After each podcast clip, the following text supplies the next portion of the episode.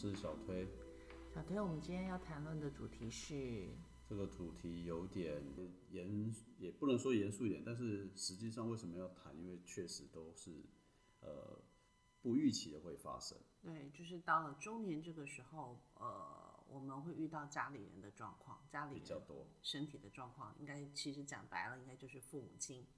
对。因为我觉得这个议题的部分，为什么今天刚刚好在谈？因为坦白说，录音的此刻的去年的此时的晚上，就是我们家里的家人啊，就突发性的住院了，重大伤病。对，简单说就是我母亲就住院，但是她她的发生其实也是出乎我们家人所有的意料，因为呃，以一个年近八十岁的高龄的人。嗯，没有任何慢性病，嗯，然后还可以早上还在跳土风，晚上就倒下。对，白天还会带孙子嘛，对不对？对。那另外，呃，我父亲这一边来讲，反而是平常都是有在医院看病的，可是呢，反而倒下的人是大家出乎意料的，是另外一个预期的那一个，对，会出乎预期的。那说实话，倒下之后到现在为止就。诶，一连串的事情就发生了，住院啊，看护啊，嗯，然后我们今天其实是我们两个人亲身经历的，只是您发生的时间比较晚。那我是父亲，他已经离开两年，但是实际上就在他照顾他这四年多来，我们遇到的经历比你这边的状况还要多，就对了。呃，基本上来讲话呢，我们大概刚好是相当不同的一个状况。那我说实话，今天要录音的昨天晚上，那又有另外一个事情发生，也是跟基本上跟我们同年纪的另外一个朋友，他的母亲也在前十几天前，也是在某一个不预期的情况下住院。嗯，那他又是另外一个情况。那对相较于我们两个来讲的话，我们现在一个你已经经历过，我还在经历。它是刚刚发生，对，啊，所以我觉得刚好也不知道为什么说这么巧，那或许我们刚好趁这个机会，把各自的状况简单的说明一下，然后或许，还有现在在社会，就是在现在在政府上提供的这一些资源，我们该怎么去运用，会是对，或许吧，对，或许或许是一个好的机会了，因为我必须老实说，这个议题，呃。也许，因为我们播出的时间刚好是过年前的最后一次周五。哦，OK。呃，大家听起来可能，对不起，听起来可能会有点严肃，但我必须老实说，呃，也许大家，嗯，大家不知道有没有这种感觉哈？发现年不容易过，对，尤其是对长者。对对对对，通很多时候在年底的这个年关啊，我们讲年关，好像。发生的机会相对比较高，我当然没有去做过一个很正正式的统计啊。对，不过似乎感觉上发生都在年关的这个时候，对，是比较多。没错。OK，我想我们大概呃，为什么谈？就是刚刚讲，它真的随时会发生。那也没有所谓的好发什么时候，但是年关可能多一点。另外一个就是说，呃，每一个人发生的机会的时候。我们必须讲，经历过才会知道那个中间的各种呃酸甜苦辣，酸甜苦辣也好，或者是说今天的录制的一些经验，可以给一些可能你还没有掌握、还没有碰过。我当然了，没有人希望碰到，但是或许如果你真的碰上的话，你也可以呃冷静一点，好，因为我觉得碰上的最需要的是很沉，那个时候一定惊慌，对，那那个时候最需要你的帮忙，好吧，所以。或许你可以先，你可以先讲讲你们的情况，那我来讲讲我们的情况。好，大概说一下。其实我的父亲大概就是从二零一五年从我回到台湾工作的时候，其实他的状况就一直在医院，在家庭，然后一直进进出出。我们当初也是有请了一位外籍的，就是俗称的外劳在看护嘛。但是后来其实。呃，反正诸多原因啊，外劳的逃跑啦，诸如此类的，所以其实发生了很多的情况。然后好，就因为父亲他其实就是年老之呃渐渐衰退，所以他并不是有个很明显的症状嘛。对症状，而且对你们来对你的状况来讲的话，你父亲的状况是是比较接近于说，哦，当然可以明显的感受到，随着岁月对是在衰老衰的，老的，然后会开始频繁的住院，然后留院，对需要照顾。对，然后所以其实就是因为这样子的情形下，其实就因为老人家在卧床的情况下，后来因为也是因为呃外籍劳工逃跑之后，其实很不容易在，因为他有个空窗期，必须要有三个月，但这三个月的时间其实就是我在讲的嘛，这就是会会让所有家里还在上班的这些中年人，其实是很抓狂的一件事，因为这三个月你会你没有一天可以，你你请假请个一两天留在家里照顾那就没有关系，但是你不可能三个月，所以后来家人决定我们就是把呃父亲送到养护中心。好，但是就算在养护中心，其实他因为他还是会衰退，衰退的结果可能有时候就会有一点点。情绪啦，嗯，不是情绪，除了情绪以外，因为他稍微卧床比较久，虽然他们都会去做翻身的动作，会去做拍背的这些动作。其实我们入住的那家算不错的养护中心，但是其实老人家嘛，身体就是比较弱，所以他的常常会有上呼吸道的感染，就是肺炎。所以只要一病，只要现在我只要一听到老人家卧床，其实他就很容易肺炎。简单说就是说，只要到了这个阶段的时候来讲话，身体的状况是每况愈下。对对。然后再怎么样来讲话呢？养护中心它有它的标准或者照顾上人力的限制。你说要完全照顾到巨细靡遗，真的是不太对容易，不太可能很像家难去苛求他啦。对，可是我必须要说的是，其实我们的那家养护中心是我目前看过已经算是不错的，真的是不错的。好，然后那当然老人家容易肺炎，肺炎就容易进医院，进医院之后就会进进出出。然后就像譬如说，其实三十天健保给付三十天，但是实际上它并没有完全的好，你就只能出院。出院之后，你只好被迫要找其他的医院，可能再去收。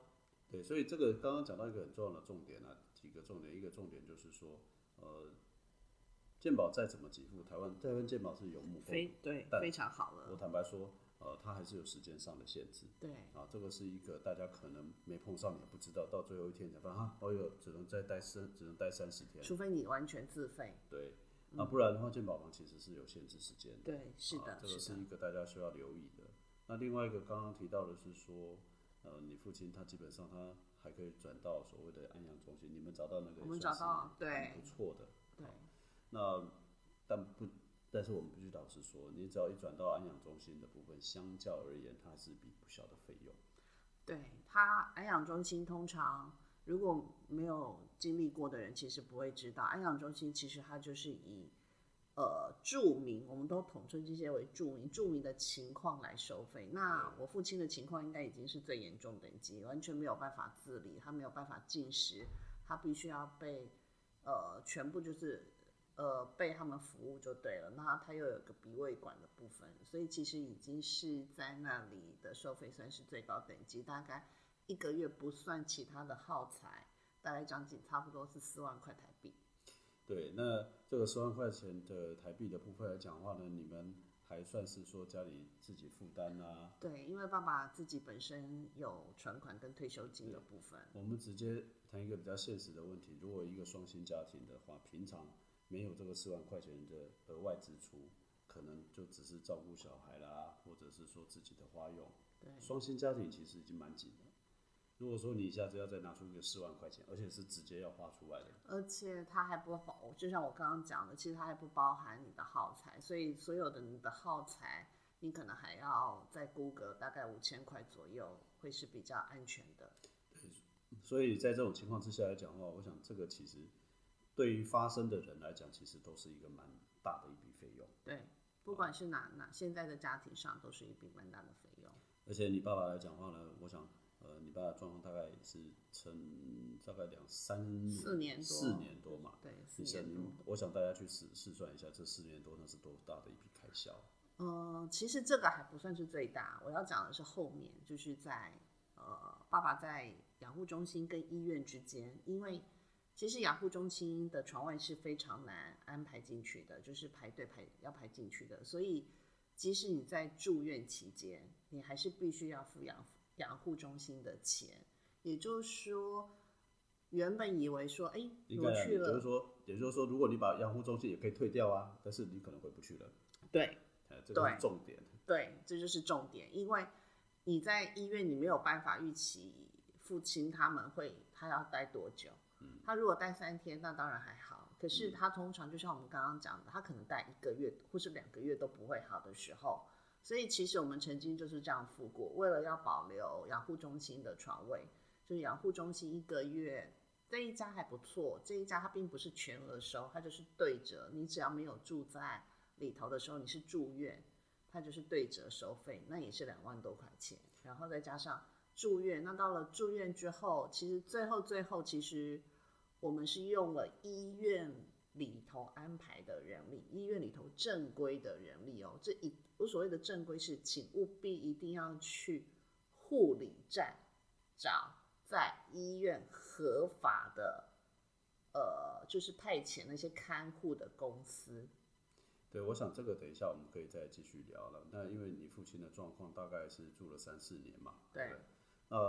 呃，现在说说我们家的状况。对，我们家的状况跟你们最大的不同是。我们是在一瞬间，一瞬间就发生。你刚刚提到的说，你父亲可以慢慢的知道说他在老化，他在退化，然后你还可以去照顾他，他没有生命。呃，我非常印象深刻是去年的今天晚上十点多，是我们才突然发现说，哎，这个有状况，直接直奔这个医院，然后呢，从呃地区医院直接转到医学中心，然后呢，在凌晨的时候就进行开刀，人救回来了。那救回来了之后来讲话，事情就一切就开始了。我就严重到说，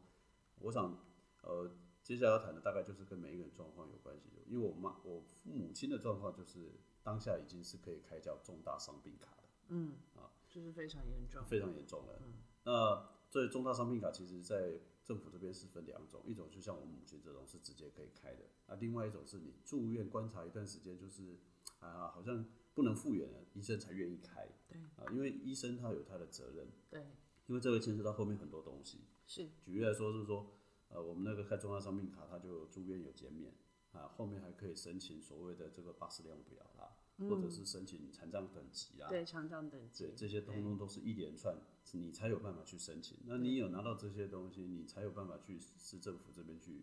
卫生局要长照服务中心去登记，开始申请外劳。对哦，对外劳。对，如果你没有这些东西，你没有办法，外劳中介公司不可能帮你去处理这个，因为他没有你一个核准函。对，而且其实应该说，阿妈当时发生的状况，其实正好是 COVID-19。去年的时候，刚好就是长庚的院内感染的那个差不多前后的时间啊，所以呃没有问题啊，就已经知道去年的事，反正去去去年已经公布了。好了，那我我要讲的意思是说。我要讲的一件一一个很重要的事情是，我们虽然后来很幸运的很快请到外劳，我说实话这是一个非常幸运的事情。可是我必须提醒大家，我母亲进去的时候住院的那一个月，前面一个月，第一个我们没有外劳，嗯，我们必须住院。那因为我刚刚讲，我虽然有重病、重大伤病的照顾减免。啊，健保费我们住了一个月，我最后结出来要三万块吧。嗯，一个月一整整一个月，从加护啊什么普通病房，可是我们请看护哦，台籍的看护，我就花了七万多块八万，因为一天两万两千块，两万呃两千两百块，两千两百块，而且十天结一次，付现，对，没得拖的。对，其实两千两百块其实算是还好，是平均。值左右，左右了，有上有下，因为对，通常现在如果在台北地区，大概都是两万两千五起跳一天了。对，台北地区的医院。那因为我们找到的是又是一个台籍的，当然它里面有一些入籍的啊。那至于说这刚刚他确认有提到说这个有所谓的合法不合法的，那自己要注意，因为医院本身他不会出面处理这个事情。那呃。我们去的这个医院的部分来讲，护理站有提供他们叫院内照护看护，院内看护它是公定价，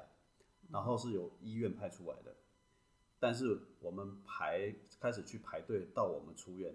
没有任何一个人来，因为院内看护很难等到，所以你只能什么？你只能找这种所谓的刚刚讲的，呃，这个中介找来的，或者是游走在院内的某一些嗯灰色地带的一些看护啦。呃，对，好，我在这里既然话题已经讲到这，我就分享一下我们家遇到的情况。因为呃，当时我们是在医院，然后因为外籍劳工走了之后，其实我们有一段时间没有办法。那就像刚刚讲的，院内的看护也找不到嘛，因为一时之间他们是用排班的，对他根本就没有办法派人到你这里来。对，那医院就有很多一些就是这种人力看护的中介公司都会来发这些小名，就是名片、卡片啊，就是对对，就很多。那如果其实像我觉得，其实我们一般民众没有注意的时候，没有被经历过，其实你很难去理解说这些其实以政府的角度来讲，它是非法的，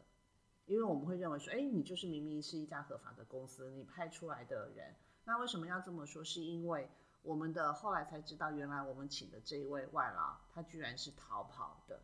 逃跑了之后被检举，检举之后就是移民署来。来抓人，到医院直接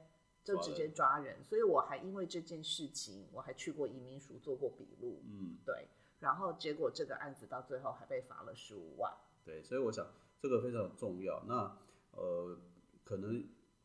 这些人不是说我我也没有办法去判断他们的行为好或不好，但是我要还从家属的角度来，多数家属都是属于在很紧张、很紧急、很。一时之间很难判断的情况之下做的决定，所以如果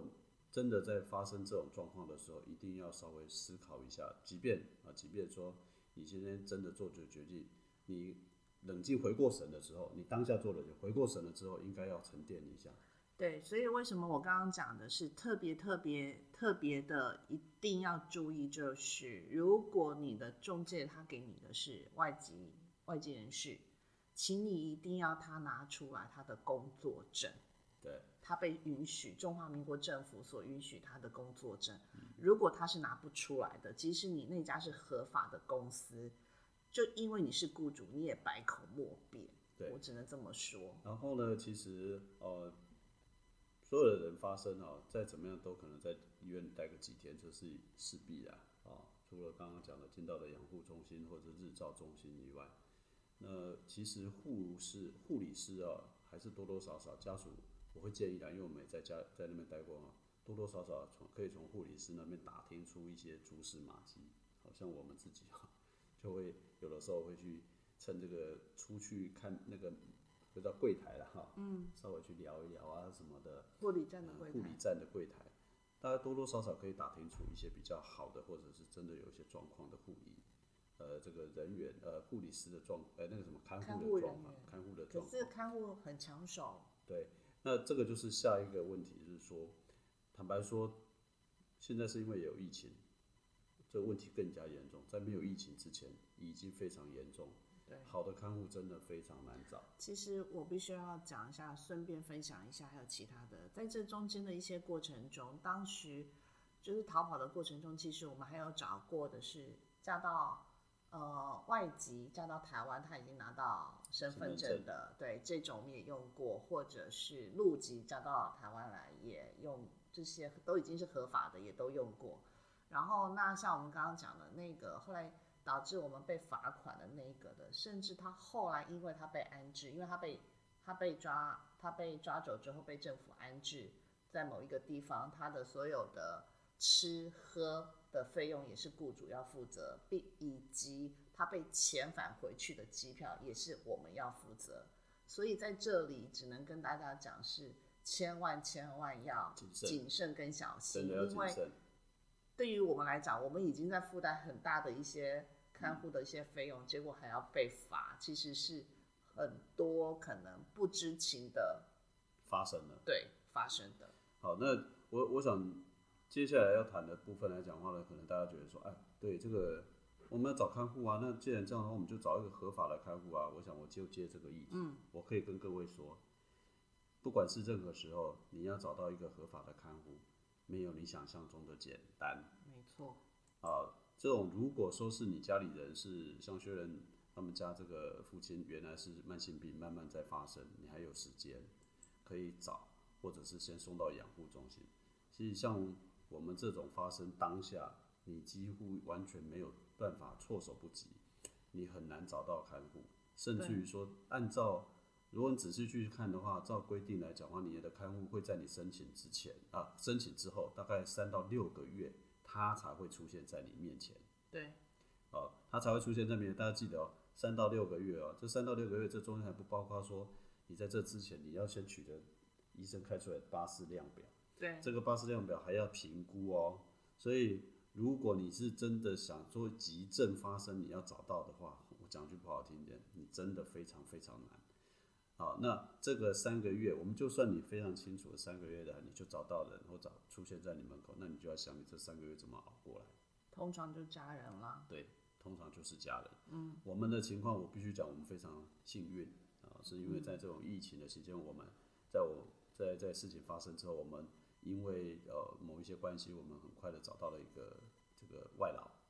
哦，然后不要讲关系，就是说至少朋友的朋友助帮帮助下，否朋友则人家的帮帮以为对对好像我们有什么特殊管对，因为。我们刚好是因为朋友的帮忙，然后也真的是很恰巧的是，现在在我们家帮忙照顾的，是因为他前面照顾者已经往生对，哦，嗯，然后他才有办法接，要赶快尽快的就马上可以使用，对，否则还要等嘛。否则还要等。所以我们直接讲，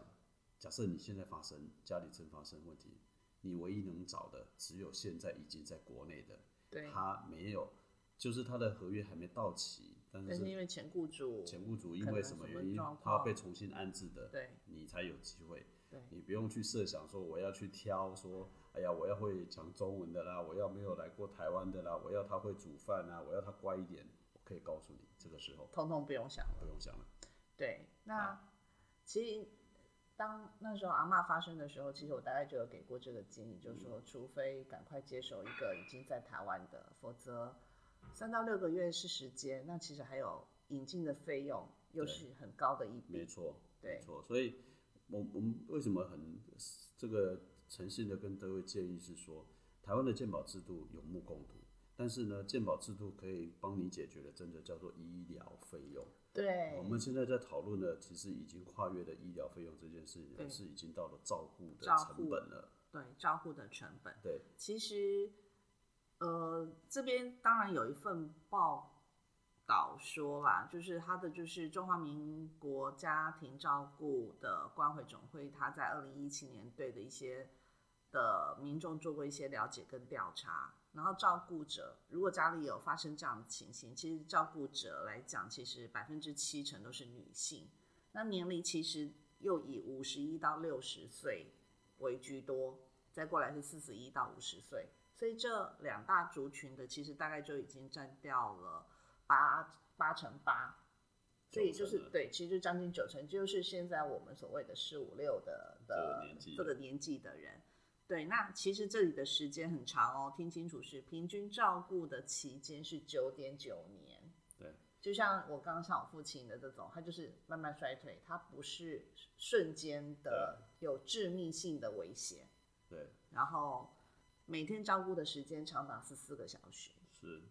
这个照顾的部分来讲，我觉得这才是真正发生事情后，呃，最令人呃挫折，或者是说需要很很这个慎重去面对的问题。对，因为我们现在谈的不是在谈长照，我们再讲一次，我们不是在谈谈长照，我们在谈一个突发事件。对，其实我要讲一下，就是呃那时候我还在上班，白天在上班，然后傍晚时候下班之后赶快回家吃个口饭，然后去医院去换我妈妈，因为那个时候还没有起到看护或者是什么的时候，我们也想要。基本上，其实我相信大家一定会希望是要能省钱，因为嗯，我父亲的状况，因为他是老化的衰退，你不知道他的钱可以用到什么时候，对，所就是以你一定会前面想说，一家人有能力的时候，能自己照顾的时候，那既然诶又省又省心又省钱，希望是这样子。可是我必须要讲一件事，我是专门我妈妈顾晚上，我顾白天，大概就是十二个小时，十二个小时。可是以她七十岁的年纪，其实也很辛苦。那我是下了班赶过去，那其实我最怕的是什么？你知道吗？我最怕的时候是因为因为父亲都是包着尿布，但是一旦他不慎或是怎么样，把他的整个的床褥这些全部都弄脏的时候，要换床罩的时候，那个是简直是，我觉得照顾到最后，其实我都认为我自己可能有一些忧郁的那种状况，因为晚上就很怕，就是你很怕他这个事情发生，但你不得不处理。嗯，我同意，因为我们发生的时候，刚刚提到我们在呃住院的时候，他刚好是碰到了一些特殊的状况。那坦白说了，那段时间对我们呃家人来讲话，呃。我们是被限制的，因为我们有限制探病时间。哦，因为就是对，因为疫情的关系，我们被限制探病时间，我们被限制探病的次数。那但呃，这个时候有点说起来不太好了，因为这样反而造成的是说，我们可能就不，我们自己家属也没有那么的心理压力，说我们必须无时无刻在那里。嗯。我们反而是看护的部分在那边照顾的部分来讲，他也知道说我们是被限制的，所以我们大概就只有固定的时间能去嘛。嗯，当然，病人情绪还是会受到影响，那只能尽量去沟通啊。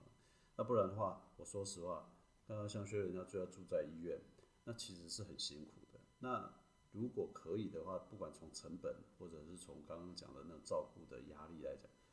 我们当时就会决定说，毅然决定说，尽量赶快就回来，我们就想方设法，尽量赶快让回到家里。那刚刚我们刚刚讲了，我们运气很好的，先找到了看护，就把人带回来了。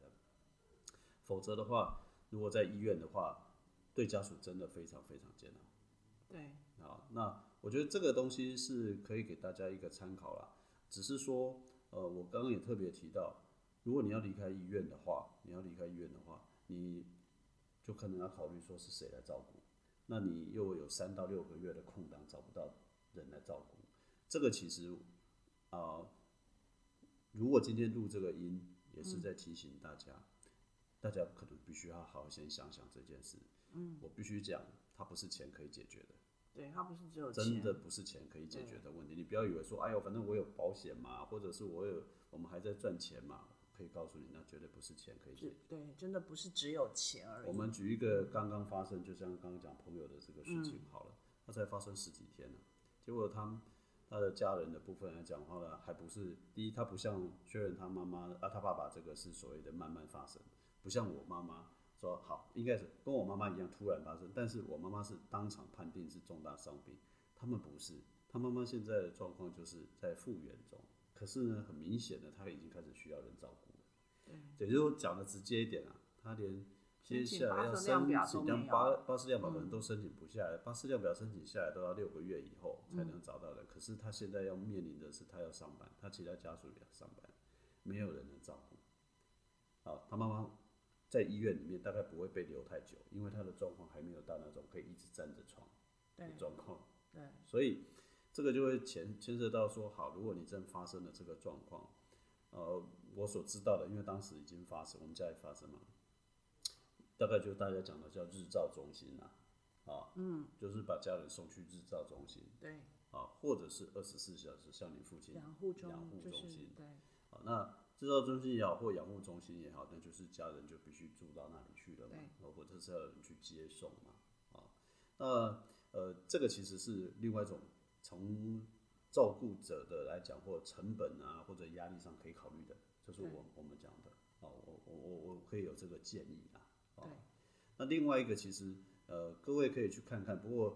呃，因为我们我那时候我特别去找过，目前政府有推一个叫共聘照顾，照顾共聘制度。照顾共聘制度，它的做，它现在目前我所知道有大概三十四家，对，啊，被指定的。各位，这是另外一个你的选择，因为简简单说，他就是家属还是呃病人还是住在医院，对，但是呢，他也会有看护，只是不像说那个看护是专人专一人一个看护，他是一个看护可能同时照顾几个病人，三到四位，对，那大家这些病人来来共分摊，共同分摊这个费用，是，啊，我我会觉得说。如果你有这个可这种需要的话，这或许是另外一种选择。原因是什么？因为毕竟他是住在医院医院里面，对啊，或者是医院附属的照顾中心啊，啊，那至少它是公办的，是啊，那啊费用上面我会去了解，费用真的是差了相差蛮大的啦，哦，相差蛮大的。因为所以如果你的家属的状况是属于某种程度，呃，还意识清楚啦，或者是说需要意识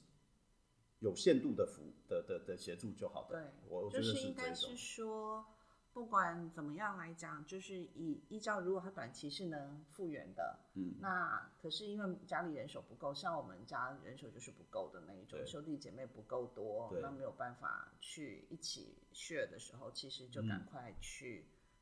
就赶快去找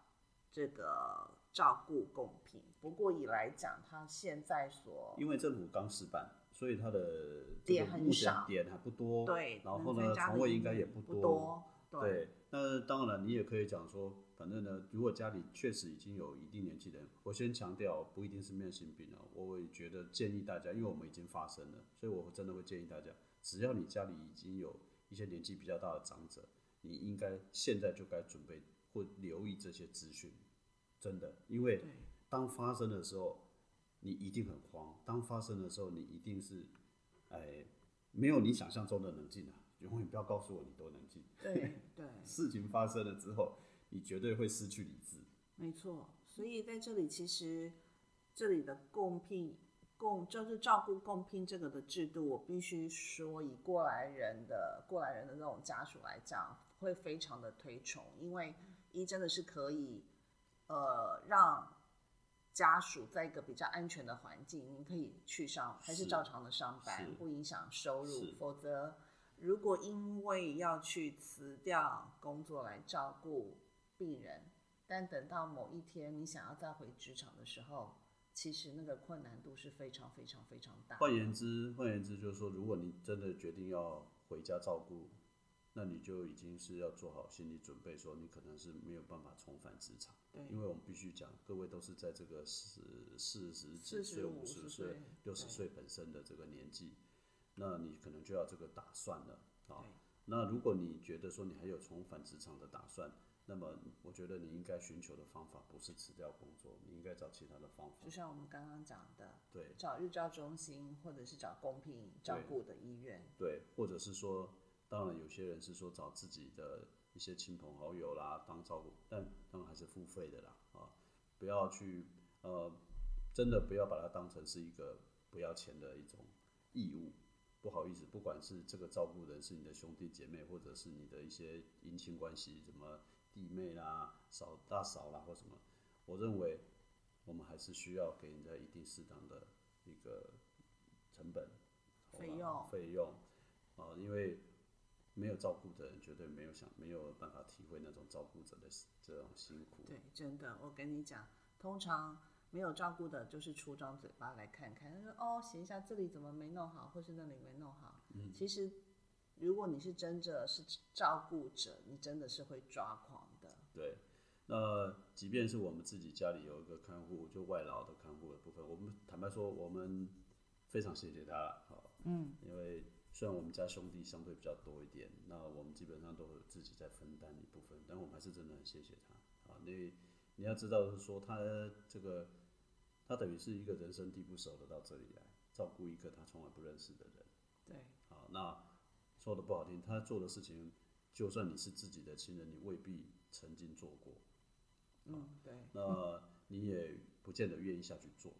所以我觉得这个东西要相互体谅。我同意说有一些外籍的人，外籍的这种义工也好，或者是看护，确实有不好的行为，行为，我相信毕。竟是少数啊。毕竟少数，我们必须讲嘛，就是就算你是正常人，也有好人坏人嘛。对不对？所以我想互相体谅。那坦白说了，我们自己也知道，你你让他让他这个呃比较好的人，相对讲你要求他，或者是说他也你期待他照顾你的家人，也会比较好一点嘛，对啊，是对不对？其实我们今天呃没有非常这个谈到很多制度面的东西，但是我们我必须强调的一件事，我们要强调的是说，台湾的健保是照顾了大家的医疗需求。对，但是台湾的健保还是没有办法去支应到每一个家庭里面，实际上真正会产生的照顾或照护的成本。对，这一件事情是我们在这个远比医疗还要多。对，而且呢，就像刚刚学员有提到的，他没有办法知道是一个终点。对，像我们家那时候，曾经大概一个月大概要十万块的时候，那个，所以一一年下来大概就是一百多万。对，那我们现在找外劳来讲的话，除了不算耗产，你最起码也有两万多块、三万块，还有劳健保都要负担，也要三万多块钱呢、还有那什么就业安定基金啊，哦，那些都是啦，基本的。对，那些都是基本的嘛。你都我们现在不讲耗材不耗材哦，好，那基本上你就要有这样的。还有我们讲了，我们家还有地方让他住哎、如果他没地方住嘞，嗯，那是一定的、啊，他就是要跟被照顾者对，住在一起，这样是。，那这些其实都可能大家都忽略掉了。那为什么我们特别把这个事情拿出来谈？一者我们这个年纪对，才会面临，而应该讲面临的机会比较大。你回过头，我们现在正在谈说你往上照顾，别忘记了这一群人，通常都还有一群小孩子要照顾。所以我们就正好是那种最最尴尬的三明治的对时的年代的人。就像我们刚刚提到的那位朋友刚发生的，那小孩子刚刚考学测，哎，他同时发生了之后，他说他是完全没有办法去关管他小孩子考试考得如何。对，这个其实我跟你这个绝对都，因为我才一个礼一个月以前我才跟他两个约会吃个饭的，但是在在一下子他就发生事情了。对，所以其实如果应该是这么讲的，是说我们并不希望大家会遇到，但是大家遇到的时候，请冷静，然后呢，请你们上政那个政府的卫福部的网站，它上面有长照二点零跟照护司的这些资讯，在这个时候，请你们就先去了解，对先了解之后，等到如果事情真的发生了，你才知道你可运用的资源是什么。那我们是因为我们都走过来了，我走了四五年，对，我我我觉得我们最大今天录制的最大的目的跟原因就是，不要忘记它可能发生在任何一个人的身上，所以呢，绝对不要呃轻忽说，好像我的家人目前都很好啊，很健康啊，对不起，它会发生在无时无刻。对那另外一个部分也不要太这个大意，说你觉得反正政府有健保嘛，哦，所以我我无所谓，到时候呃再说。不好意思，真正的问题不出在健保，健保已经够好了，没有健保会更惨。对，其实我要讲还有另外几个点，我那时候遇嗯到让我们也很不要讲说很抓狂，让我觉得，呃，因为必住在养护中心的时候，如果病人一旦有状况，他是会通知家属带直接带病人去嗯看病的。那我们那病人怎么去？因为他要坐我我父亲是要坐高架的轮椅，你 OK？所以那时候政府有提供那些，其实有长照服务里头其实是有提供嗯，可以叫车的服务。是好，我曾我我应该有当时有跟你分享过我怎么去叫车。那其实这个例子是我最记得最记得，张三正院长他曾经也发生过，还是谁他也发生过，他说他怎么叫都叫不到。我那时候不管你是用手机叫，用用用，就是说用一般电话去叫，或者是网络上去叫，它都有它的时间段。后来我有研究出来，它开放的顺序的那个规则在什么时候，否则其实你是真的都会叫不到车的。这个其实这确实是一件事啊，因为后来的结果我们也曾经这样子。那因为毕竟它是一个有限的资源，对，那它也就像我们讲的嘛，你你用到的状况跟我一样。我们我母亲回诊的时候约好了回诊，然后呢，因为病人嘛，你是医生看病的时间你又没有办法准备的呃抓得很准确嘛，所以你病人说你去可以控制时间，你回来很难控制时间。可是你不能要求人家等你啊，因为他后面还有人很多，还有人对嘛，要用的，所以到最后结果，我们还是只好，我们还是选择啥，算了，我们自己家里人去接送啊，因为你才有办法控制时间你们。还能接受，我们家是不行。我知道，所以我就说，你不要以为说只有说啊这个事情，那政府什么有康富康巴士可以用，对不起，你会跟你想象的有很大的落。差然后呢，这个喘息服务有，可是呢，我也跟你讲，它是有限的。对，那这些事情来讲的话，政府有没有做？有，但是呢，因为第一，真的台湾老龄化太快，对，再来这个资源是有限，资源真的有限，嗯没有那么容易啊，所以照顾成本是我们真正是可能才是会去面对的问题，对不是医疗疗成本费用，。对，我说实话，这件事情是要提醒，如果我们在这个年纪的时候，大家似乎要好好去思考。那坦白说了，我们也才会跟大家在前面的一些节目有提过说，呃，你我们可能都会碰到。那如果它发生了，一定会发会影响到你正常的工作这件事情。如果该怎么办？如果没有事先想好，嗯，我坦白说，你到最后非常非常痛苦，会很抓狂。会很抓抓狂，甚至于你会非常非常沮丧或无力。是，我讲一个结论好了，因为这个时间比较长，如果有需要，我们可以再找另外的时间来录啊。因为这个，因为我们平常都是三十分钟而已嘛，哈。嗯。我前几天带着我母亲出去晒太阳，天气好，好不容易隔两天送带着公园去，结果有一个太太，大概也就我们这个年纪的走过来跟我聊天，她就问了一下我的年纪，我说我们到八十啊，对吧？她说我妈妈也刚过世，她八十六岁走的，然后她跟我讲说，他们照顾多久，你知道吗？十年。她妈妈，她照顾她们姐妹照顾她妈妈二十五年，刚走。二十五年哦，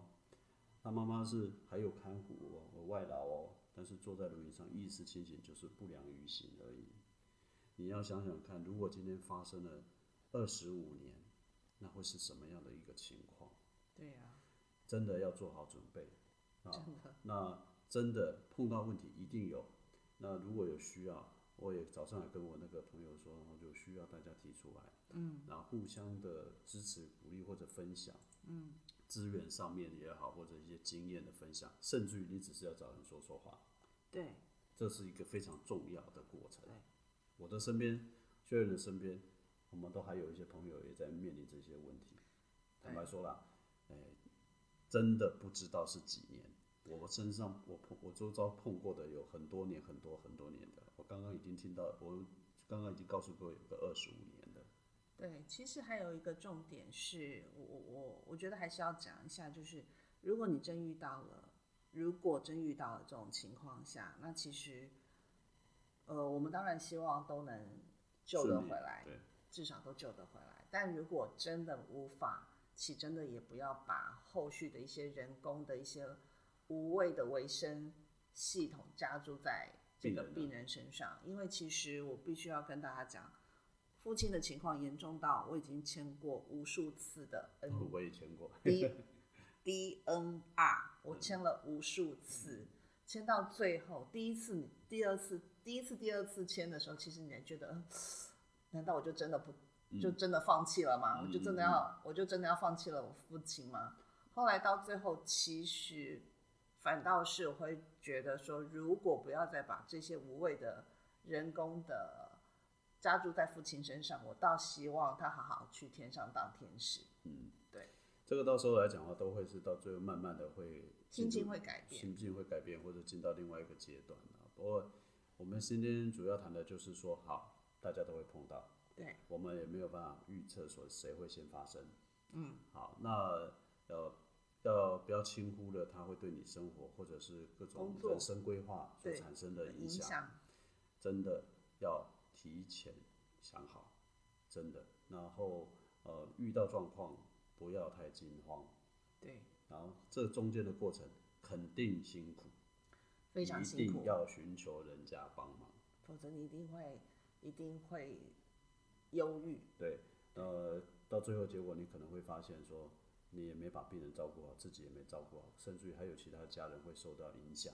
其实应该有啦，都医院里头都有人有分享。他说，反而是有时候都会看过照顾病患的那些家属，还比病人先倒下的都有，是还越来越多。没错，